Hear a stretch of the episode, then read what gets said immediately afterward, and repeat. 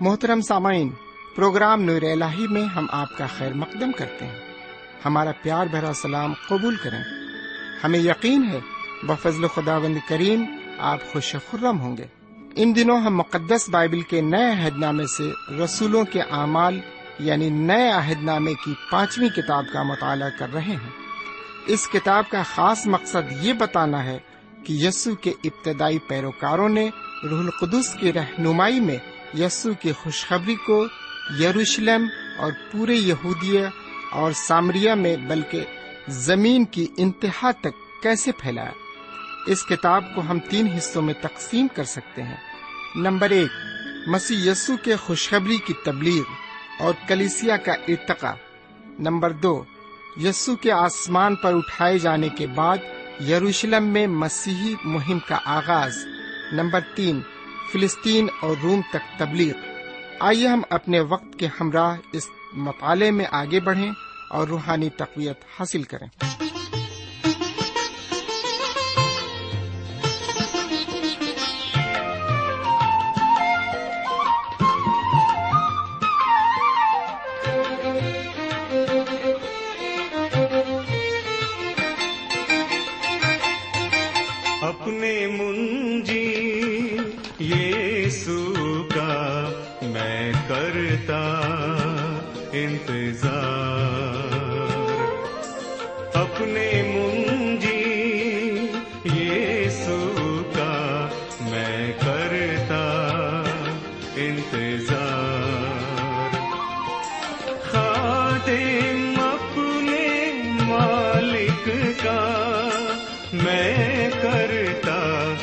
پہ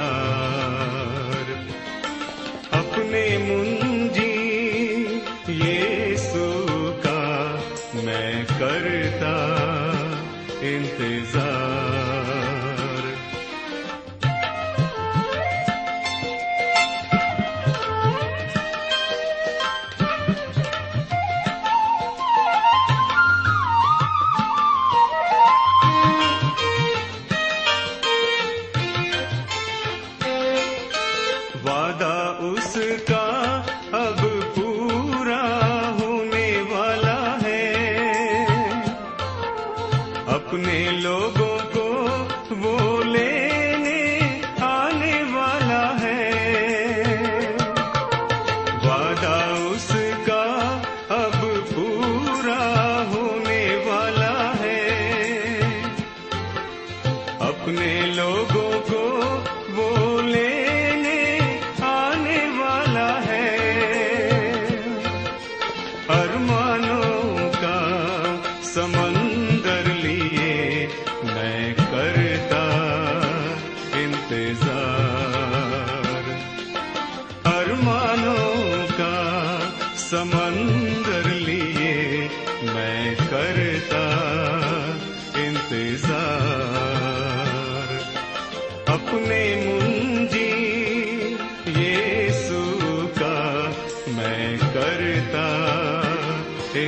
سار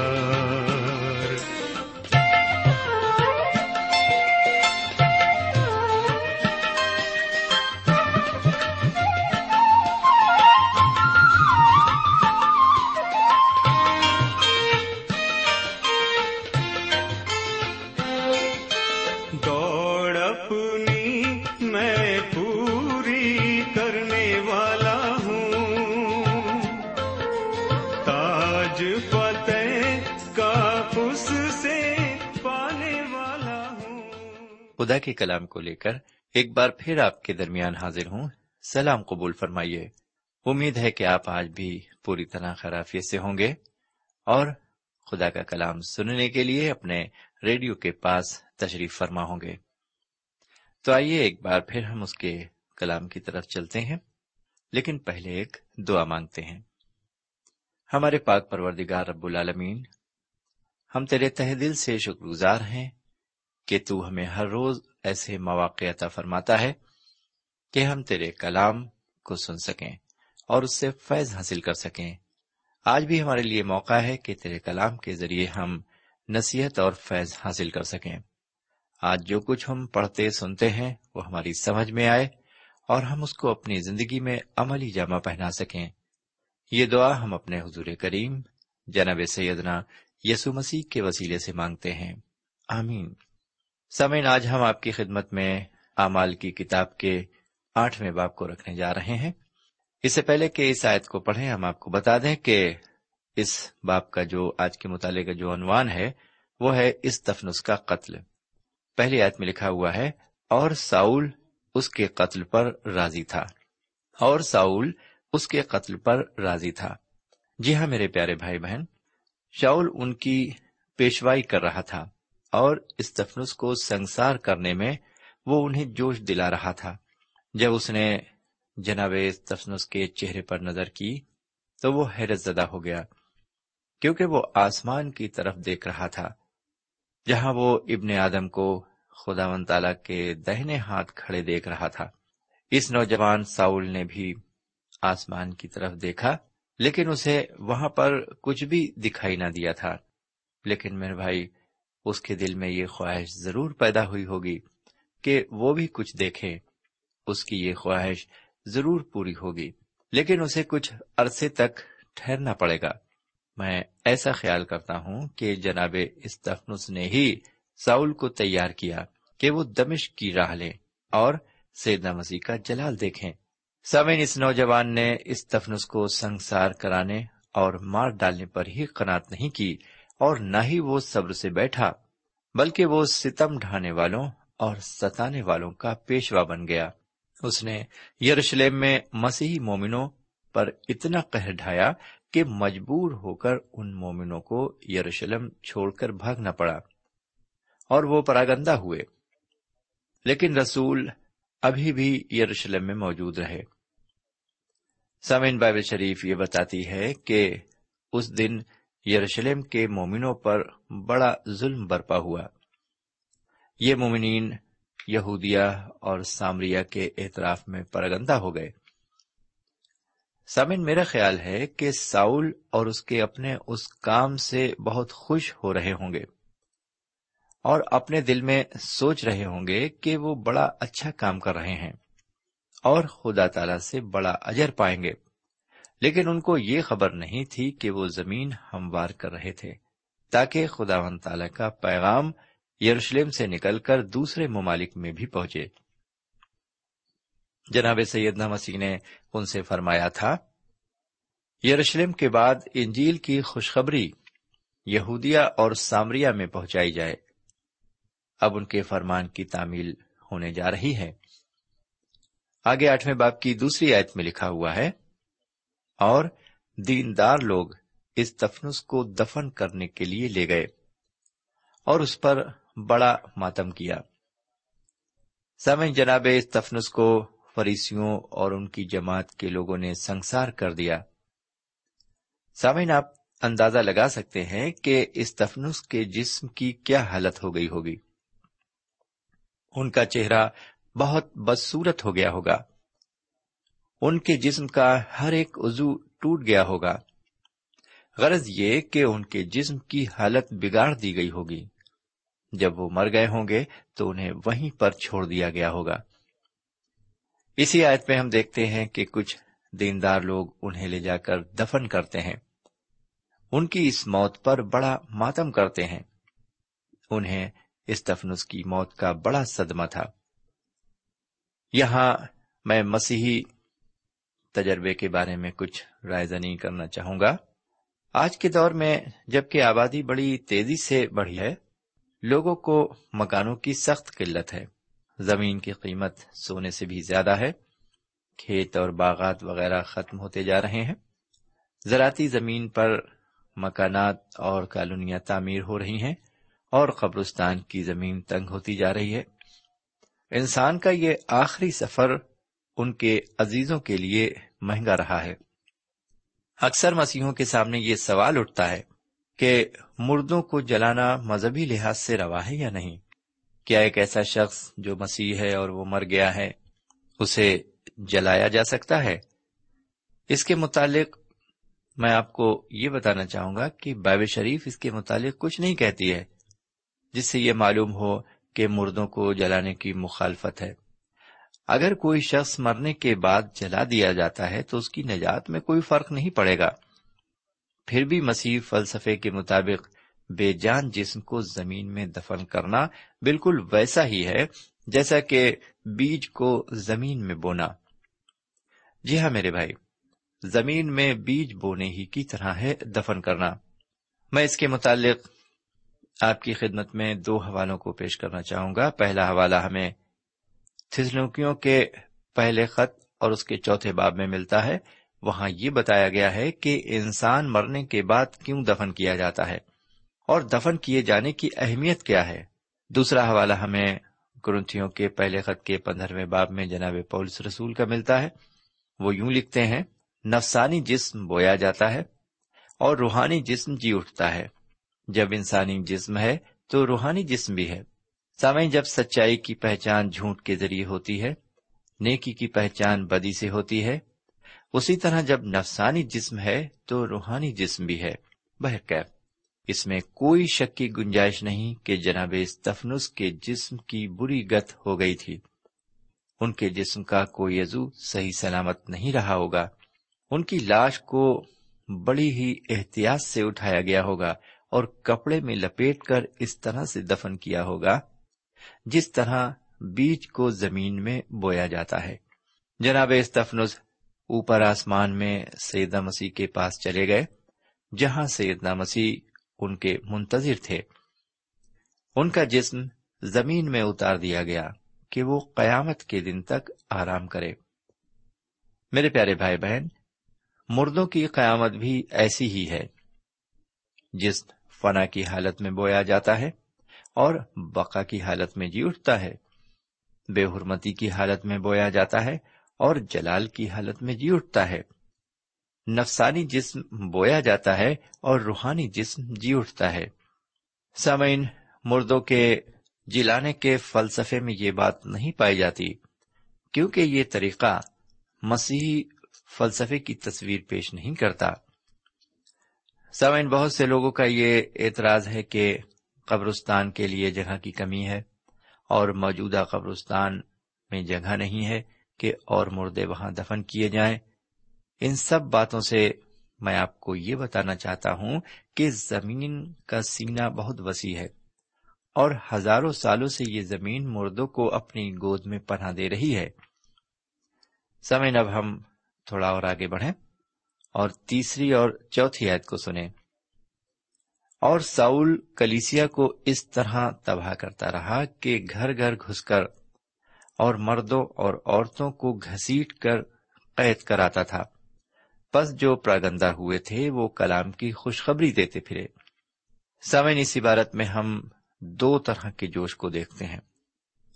ایک طرف ساؤل اور اس کے ساتھی ہیں جو جوش میں بھرے ہوئے ہیں اور مسیحی مومنوں کے گھروں میں گھس کر آدمی اور عورتوں کو گھر سے گھسیٹ گھسیٹ کر جیلوں میں بھر رہے ہیں۔ ان پر طرح طرح کے ظلم ڈھائے جا رہے ہیں۔ ان مظالم کی وجہ سے بہت سے لوگوں نے اپنی جان بچانے کی خاطر جناب سیدنا مسیح کا انکار کر دیا ہوگا۔ لیکن بہتوں نے ان کے ظلم کو برداشت کیا۔ ایسے لوگوں کے نام یہاں پر نہیں دیے گئے ہیں۔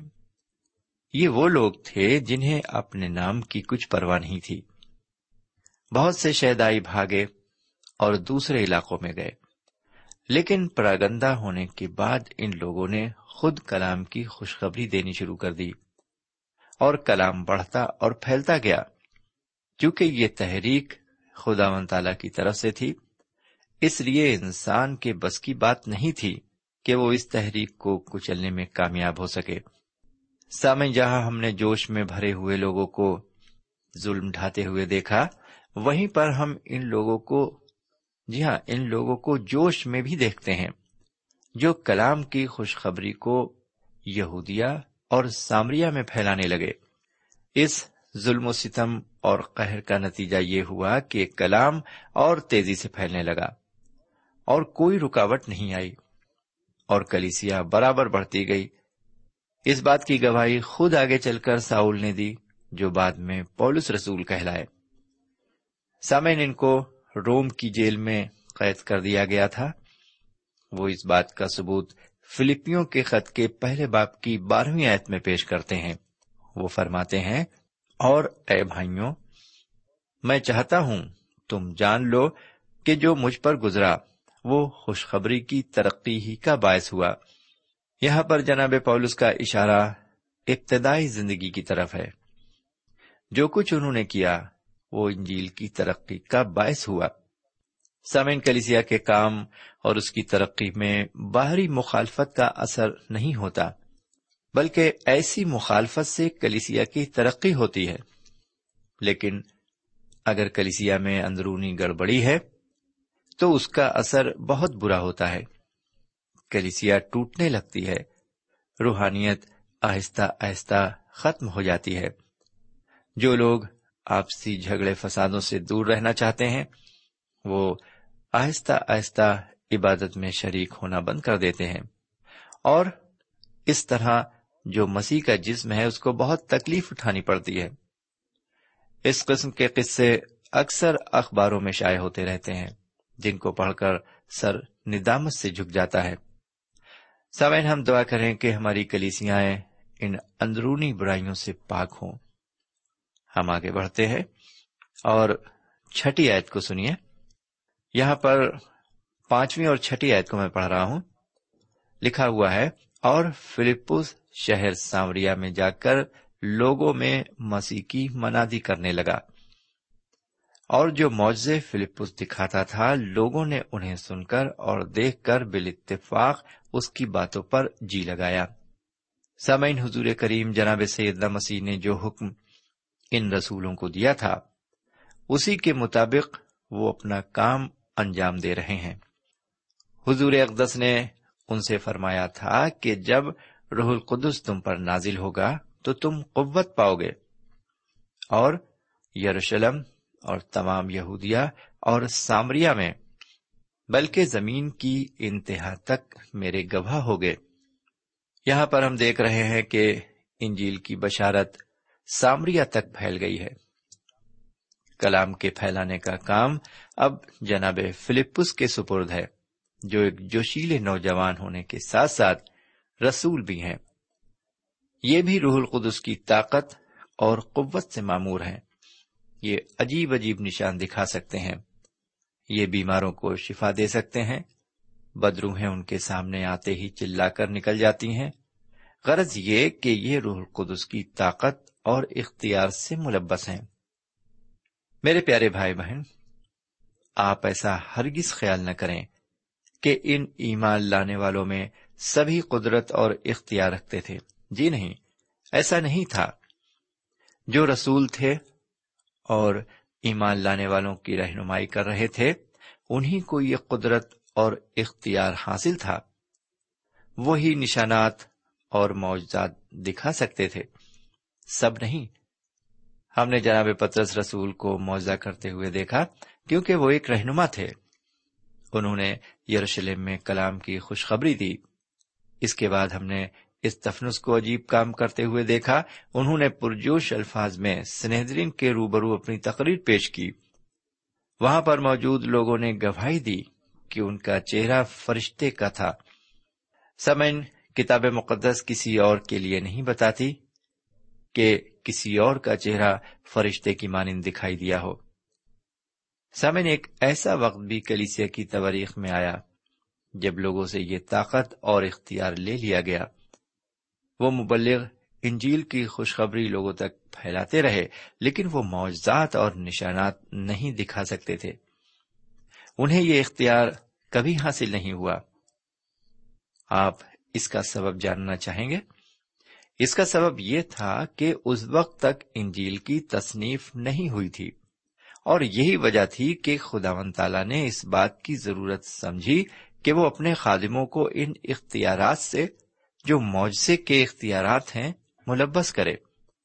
لیکن جب انجیل شریف ہمارے ہاتھوں میں آ گئی، تو خدا و تعالی نے معجزے دکھانے کی قدرت اور بیماریوں سے شفا دینے کا اختیار انسان سے واپس لے لیا۔ اس زمانے میں مومن ہونے کا سب سے بڑا ثبوت یہ ہے کہ ہم کلام مقدس پر کتنا صحیح عمل کرتے ہیں۔ ہمیں اب یہ ثابت کرنے کی ضرورت نہیں ہے کہ ہم سیدنا مسیح کے امتیوں اور پیروکاروں میں ہیں، کیونکہ اس بات کو ہمارے کام ظاہر کریں گے۔ اگر ایسا کچھ ہماری زندگی سے ظاہر نہیں ہوتا، تو مجھے اور آپ کو یہ سمجھ لینا چاہیے کہ ہم نے اقرار تو کیا ہے، لیکن ایمان نہیں لائے ہیں۔ لیجیے اب ہم آگے بڑھتے ہیں، ساتویں اور آٹھویں آیت کو سنیے۔ کیونکہ بہتےرے لوگوں میں سے ناپاک روحیں بڑی آواز سے چلا چلا کر نکل گئیں اور بہت سے مفلوج اور لنگڑے اچھے کیے گئے۔ اور اس شہر میں بڑی خوشی ہوئی۔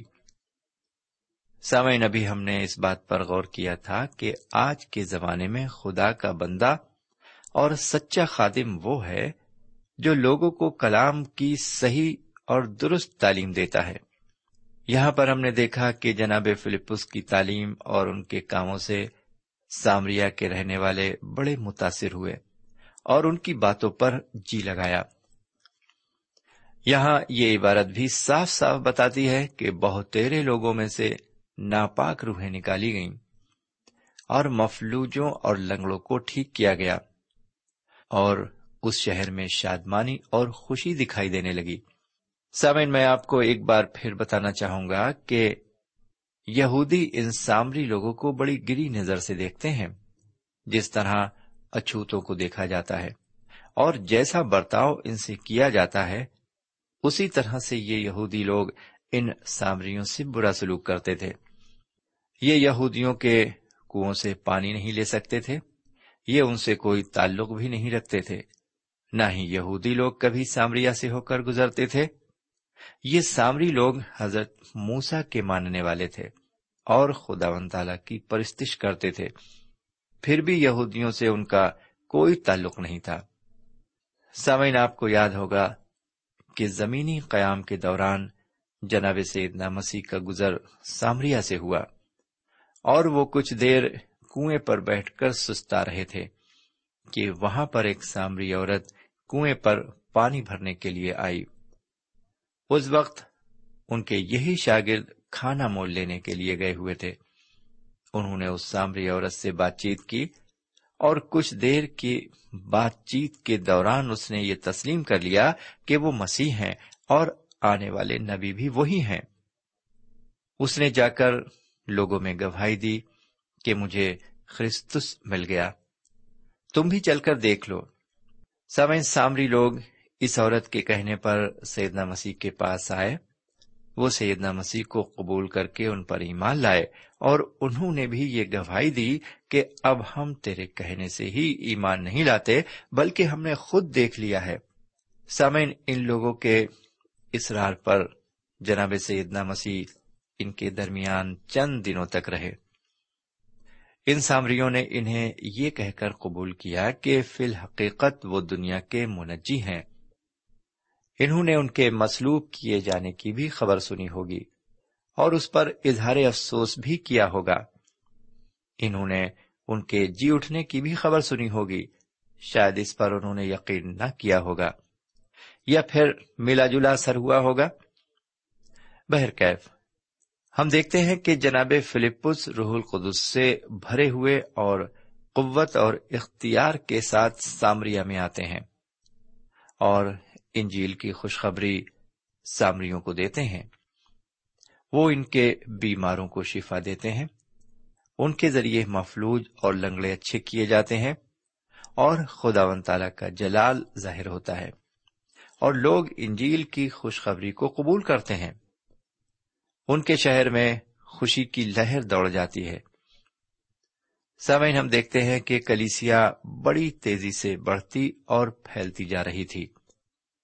یہاں پر ہم یہ بھی دیکھتے ہیں کہ اس انجمن میں وہ لوگ بھی شریک ہو رہے تھے جنہوں نے ابھی تک ایمان نہیں دیکھا تھا۔ مسیحی ایمان کیا ہوتا ہے؟ دراصل ان میں بہتےرے ایمان نہیں لائے تھے، لیکن ایمانداروں کی جماعت میں شامل ہو گئے تھے۔ انہوں نے اقرار تو کیا تھا، لیکن ایمان نہیں لائے تھے۔ آئیے ان میں سے ہم ملاقات کرتے ہیں ایک سے۔ اس شخص کا نام شیمون تھا اور پیشے سے یہ جادوگر تھا۔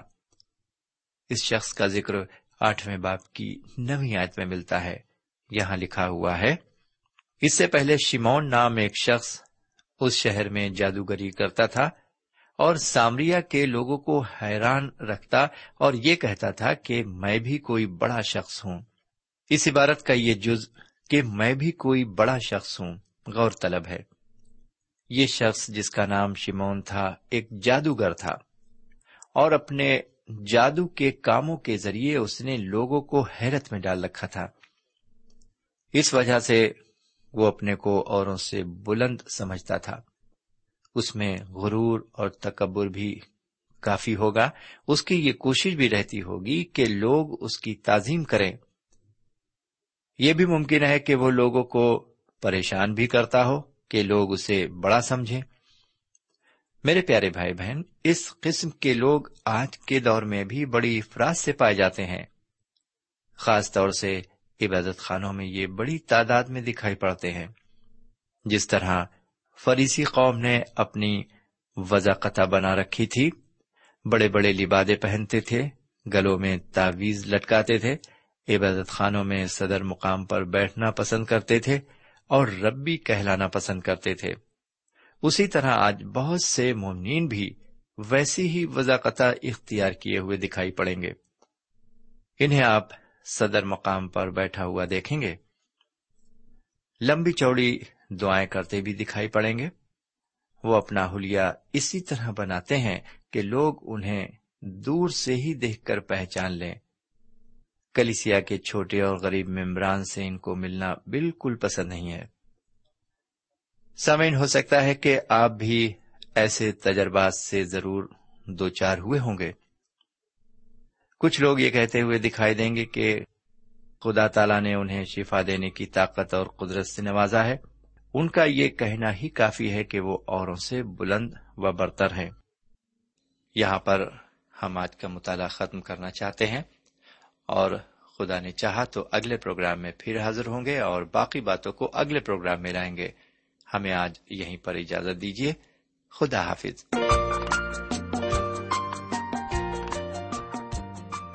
سامعین، ابھی آپ نے ہمارے ساتھ رسولوں کے اعمال سے مطالعہ کیا۔ ہمیں امید کامل ہے کہ آج کی شام خدا کے کلام سے آپ کو روحانی برکتیں ملی ہوں گی۔ ہماری خواہش ہے کہ آپ نے اس مطالعے سے جو برکتیں حاصل کی ہیں، ہمیں ضرور لکھیں۔ ہم آپ کے مشکور ہوں گے۔ خدا حافظ۔ ہمارا پتہ ہے۔ پروگرام نور ال post box number one five seven five Sialkot Pakistan. پتہ ایک بار پھر سن لیں۔ پروگرام نور ال پوسٹ باکس نمبر ایک پانچ سات پانچ سیال کوٹ پاکستان۔ اب آپ ہم سے ٹیلی فون اور ای میل سے بھی رابطہ قائم کر سکتے ہیں۔ ہمارا ٹیلی فون نمبر ہے nine two three four four six four zero four five seven eight نو دو تین چار چار چھ چار صفر چار پانچ سات آٹھ ہمارا ای میل پتا ہے N A E M three nine four nine eight Hotmail dot com N A E M three nine four nine eight Hotmail dot com. ہمارے پروگرام کا وقت اب یہیں پر ختم ہوتا ہے۔ اگلے پروگرام تک کے لیے اجازت دیں۔ پھر ملیں گے۔ خدا حافظ۔